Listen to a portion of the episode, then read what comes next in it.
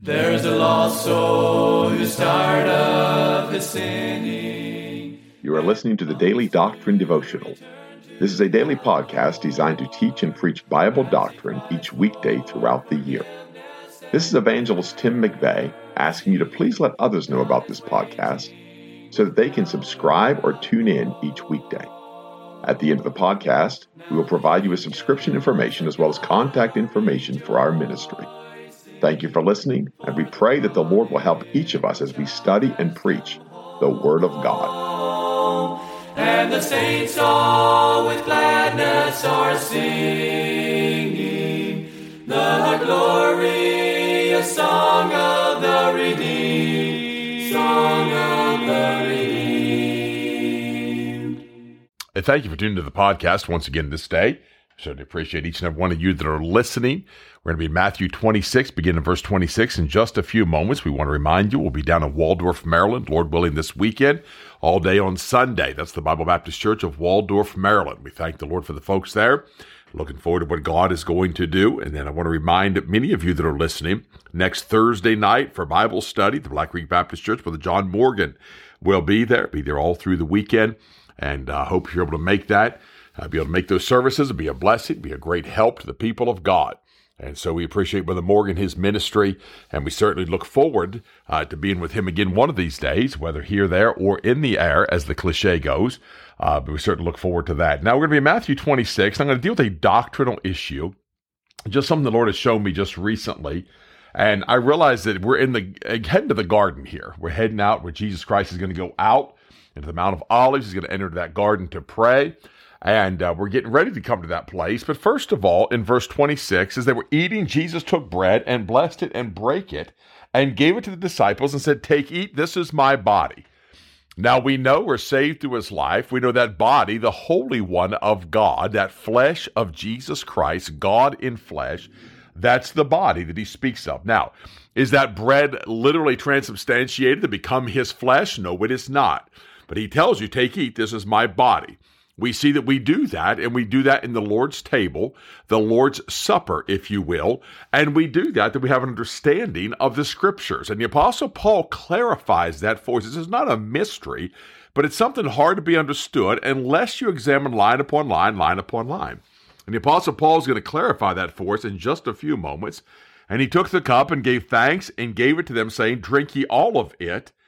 For this is my blood of the New Testament, which is shed for many for the remission of sin. So he took that cup, he gave it to them, told you, drink you all of it, for this is the blood, my blood of the New Testament, which is shed for many for the remission of sins. For I say unto you, I will not drink henceforth of this fruit of the vine until that day when I drink it new with you in my Father's kingdom. From this time forth, he neither eats nor drinks. He hungers, he thirsts. He's going out to spend that time in fastings and in prayers. We know that in the garden he's going to be taken. We know there's going to begin the ordeal of standing in judgment and standing in halls and standing before the magistrates. We understand this is where he's come to. This is exactly his last act he does before he goes to the garden.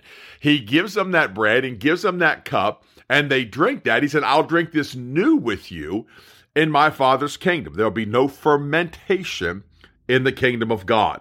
And so we see that with understanding. He's going to be in his Father's kingdom. And when they had sung in him, they went out into the Mount of Olives. And I want to deal with this matter of the Lord's Supper, if you will, because the Apostle Paul gives us understanding of that in verse 18 of 1 Corinthians 11. And I want to go ahead and deal with the doctrine of that. Why did Jesus Christ give that to them? Why did they drink that cup and eat that bread? If it literally was not his body, why did they partake of that? Well, the Apostle Paul tells us of this, and he explains to us in verse 26 For as often as you eat this bread and drink this cup, you do show the Lord's death till he come. It is a reminder to us of the Lord's death. It is a reminder that we are in Christ, Christ is in us we are crucified with Christ. It is that reminder to show his death, to remind us again, but also it is the literal. In verse 26, he explains why we do this. But as I started to say a little bit ago, we see here that in verse 18, He says, For first of all, when you come together in the church, I hear that there be divisions among you, and I partly believe it. Now, what are those divisions? I myself have been part of those divisions. I am not boasting in that, it's just stating a fact. I've been part of that division. You come to the church, there's divisions, there's separations, there's lines drawn. Why? Men draw lines. And I realize this two men that have a disagreement cannot both be right. That's reality. Both can be wrong, but they both cannot be right. But the one that stands with the word of God is always right. And people say, well, I don't like his attitude. Well, he's still right. I don't like how he presents it. He's still right. He could say it with more grace. He's still right. He could say it be more merciful. He's still right. That one that speaks the truth is right. And so there's divisions among them. And the Apostle Paul speaks of that at the church of Corinth. Of course, there's divisions among them. There's perversion in the church. There's filth in the church. There's godlessness in the church. But at the same time, he goes on, he says this. He I partly believe it, for there must be also heresies among you, that they which are approved may be made manifest among you. Now, it's interesting. He says, they that are approved. God is going to manifest that with the word of God. He's going to do that, and I'm going to just get ahead of myself a little bit. He's going to do that with this cup and with this bread. Those heresies, those divisions, when you come together, they are for the purpose of separating. Now, Brother Don Green's been with the Lord now for several years. And Brother Green first told me many years ago when I was up in Michigan, he said that the Lord has given us church discipline for open sin. The church is obligated to bring that brother before the church and to judge them as a body if they're a part of that church. And that's an obligation every church has when there's open sin. Today, of course, it's all about a big cover up and everybody trying to hide everybody else's sin because most people live in gross sin in religion. Most people are extremely perverse in religion. Most men are looking at pornography in religion. Most women are very covetous and unclean in their lives. There's adulteries and heresies and fornications and covetousness and idolatries and wickedness abounds. And I'm just speaking not off the cuff, but with power, with authority that God has given me to say I do partly believe it because I have been privy to these things being covered up and hidden in the church and buried in the church. So, what God does when the church won't deal with it, that secret sin, God gives us uh, the Lord's Supper to deal with those things. And for he said they may be proved, may be made manifest among you. When you come together, therefore, into one place, this is not to eat the Lord's Supper. For in eating, everyone taketh before other his own supper, and one is hungry and another is drunken. What? Have you not houses to eat and to drink in, or despise ye the church of God, and shame them have not? What shall I say to you? Shall I praise you in this? I praise you not. So you're not coming together to eat the Lord's Supper, and I believe they ate the Lord's Supper pretty frequently in those days. They would gather together, but now, no, it's I got my own supper, I got my own meal. I'm going to show everybody how much wealth I have. We're going to sit over here and dine. What we call a fellowship meal, which usually is void of fellowship, it's just a meal at church. That's what they call a fellowship meal. And and they have a fellowship meal. That's what he's speaking of. Everybody's brought their own. Some are drunken, some are full, others have without, some have nothing. That's not the Lord's Supper. He said, For I have received of the Lord that which I also delivered unto you. Why, he's been approved of God. That the Lord Jesus, the same night in which he was betrayed, took bread, and when he had given thanks, he brake it and said, Take, eat, this is my body, which is broken for you. This do in remembrance of me. How can you live in adultery and take eat of his body in remembrance of him? Now, some churches have variants of unleavened bread. Some buy little wafers from the Protestant shops. Some people make unleavened bread themselves. Some make a hard wafer. Some make a soft wafer. Some make large pieces and they rip pieces off. I knew one church that used to make long strips and put a five pronged fork into it to represent the five wounds of Jesus Christ with unleavened bread, but then they salted it, which was kind of peculiar. Uh, but each one does their own thing with that. But the point is here, as he's talking about taking this in remembrance of him, that's where we must not go wrong. How can you live in adultery and remember him? How can you excuse the adultery of your past and remember him? How can you excuse the sin, the negligence and the grossness, the awfulness of sin, and have remembrance of the Lord Jesus Christ? I say to you, it's impossible. And after the same manner also he took the cup when he had supped, saying, This cup is the New Testament in my blood. This do ye as oft as ye drink it in remembrance of me. And so here the Apostle Paul tells us that he said, This is the cup of the New Testament in my blood. Why? It's shed for the remission of sins. And you do this in remembrance of him. For as often as ye eat this bread and drink this cup, you do show the Lord's death till he come. You say, what does that have to do with divisions in the church? Well, this is the doctrinal issue that we're going to deal with this. Wherefore, whoso shall eat this bread and drink this cup of the Lord unworthily shall be guilty of the body and blood of the Lord. They're just as guilty as those that put the spear in his side, put the nails in his hand, that said, Crucify him, they're just as guilty. Why? They do not believe the word of God. That's why there's heresies among them. There are those that have crept in unawares as grievous wolves, destroying the flock of God. They will not repent. They will not uh, come to a place where they say, I'm wrong. The word of God is right. They will not come to that place. And so there's heresies among you. There's divisions among you. Why? Some will not take that cup worthily. That's why they will begin to call the Lord's Supper fellowship. That's where they're coming in with meals and with wine and eating and drinking, saying, Oh, I'm partaking of the Lord's Supper. No, the Lord has set this time apart for the separation of the saints, that he might straighten out the divisions and the heresies among you. That's what he's speaking of unworthily. I've heard people say this, and they preach this as people that are saved and, and out of God's will. I've heard it preached as this is lost people drinking unworthily. But I believe the Apostle Paul mentions is those that are causing division. Those that have caused division. How are they causing division? This young man is laying with his father's wife. And the church, the Word of God told us he was doing that. That's not profane. The Word of God said he did that. And yet there's folks supporting that, saying, well, it's okay. I don't know the whole situation. I don't know if his father's dead, his father's left. I don't know what the situation is, but it's God is going to sort that out. That's a division. It's a heresy that must be uncovered. How is God going to do that? He's going to do that with that bread and with that juice. And they're going to come together and partake of that. And they're going to take that cup and they're going to take that bread, and God is going to expose what's going on. God is going to, they're drinking unworthily. So it is with the fornicator. So it is with the adulterer. So it is with the covetous, the idolater, they come in there and they say everything's okay and this is okay. Balaam is in the church today. That sin of Baal Peor is with us unto this day. What is that sin of Baal Peor? Causing fornication in the church, calling for fornication, teaching them to fornicate, teaching them ungodliness and to worship idols. There are those in the church. People promoting this new movement. They're promoting idolatry in the church. People promoting perversion.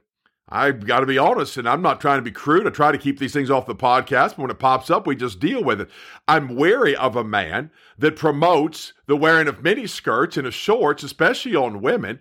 But I'm kind of wary of a man that's promoting those things, says there's nothing wrong with that, or doesn't preach about it, lest I'm starting to wonder maybe he likes it too much. He doesn't deal with immodesty, doesn't talk about those low cut tops. I, I fear that he likes it too much. Or he's a hireling, he's afraid to say something. Those are the heresies, the divisions, and most churches have those divisions. I go in churches where the older women dress holy. There are some younger women that dress holy because God has called them out to do so. And everybody else stands in opposition of it. Everybody else thinks they're crazy. And everybody else wants to be worldly and ungodly and immodest in their attire. And there's a division in the church. God is going to sort that out. And if the truth is being preached and somebody will not get right with God, and those things are crept in, teaching us uncleanness, teaching us ungodliness, teaching us fornication, the lust of the flesh, and promoting it, God is going to separate that at the Lord's Supper. Let a man examine himself. And so let him eat of that bread and drink of that cup. For he that eateth and drinketh unworthily eateth and drinketh damnation to himself, not discerning the Lord's body. This is all going to get sorted out one day. You promote sin, you promote ungodliness, you promote wickedness. I don't care if it's because your family's wicked or because you're wicked or somebody else, and you just say, turn a blind eye to it, act like it doesn't exist. God is going to sort this out. You stand in opposition to the word of God, God's going to sort this out. You might have a long life, but you're going to eat drink damnation to yourself as a heretic. You're going to go and you're going to live in these heresies. You're going to live in this vileness and you're going to promote ungodliness and Bible correction and Bible changing. And you're going to say these words are not what God says. And you eat and drink of that cup unworthily, not believe in the body of Christ, not believe in the blood of Christ, not believe in the sacrifice Christ made. You're in trouble, friend. And I don't care if it's your grandpa, your great aunts, your cousin, your mama, your daddy, your son, your baby. My friend, they're in danger with God. They will not get right with God. They're eating and drinking this cup unworthily. It's a serious matter. It's a serious thing. For this cause, many are weak and sickly among you, and many sleep. For if we judge ourselves, we should not be judged. But when we are judged, we are chastened of the Lord, that we should not be condemned with the world. Wherefore, my brethren, when you come together to eat, tarry one for another, and if any man hunger, let him eat at home, that you come not together under condemnation.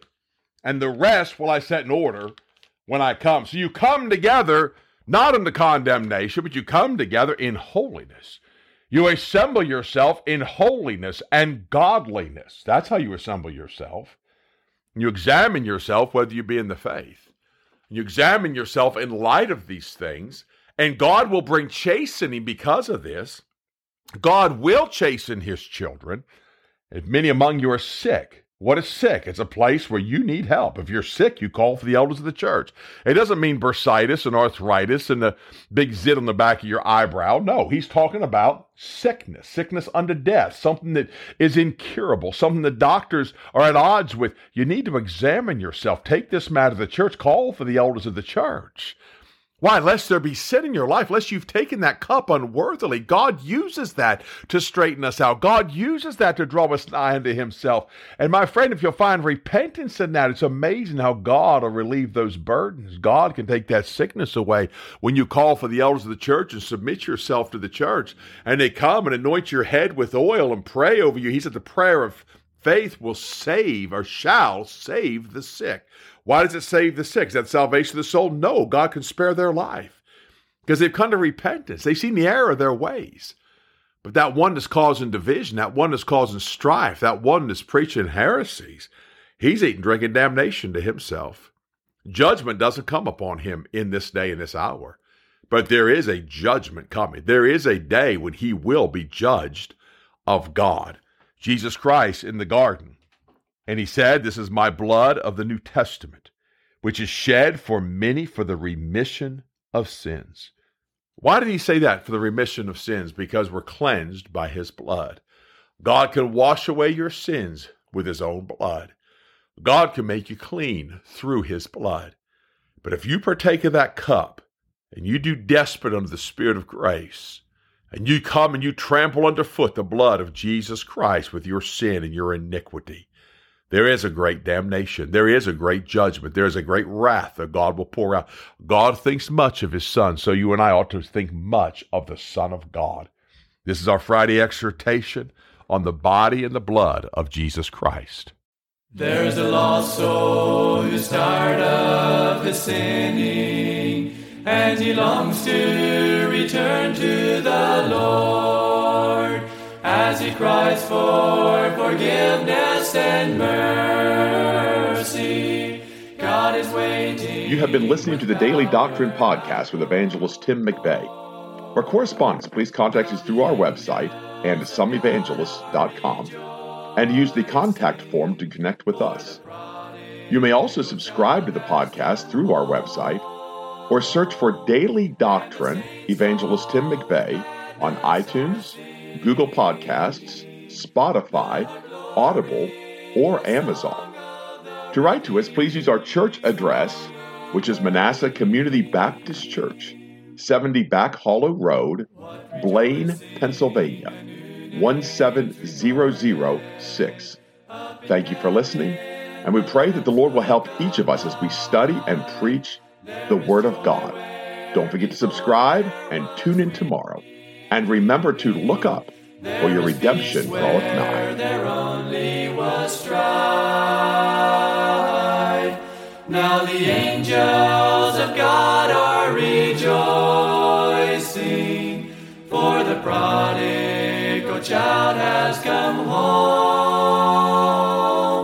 and the saints all with gladness let's singing the glorious song of the redeemed.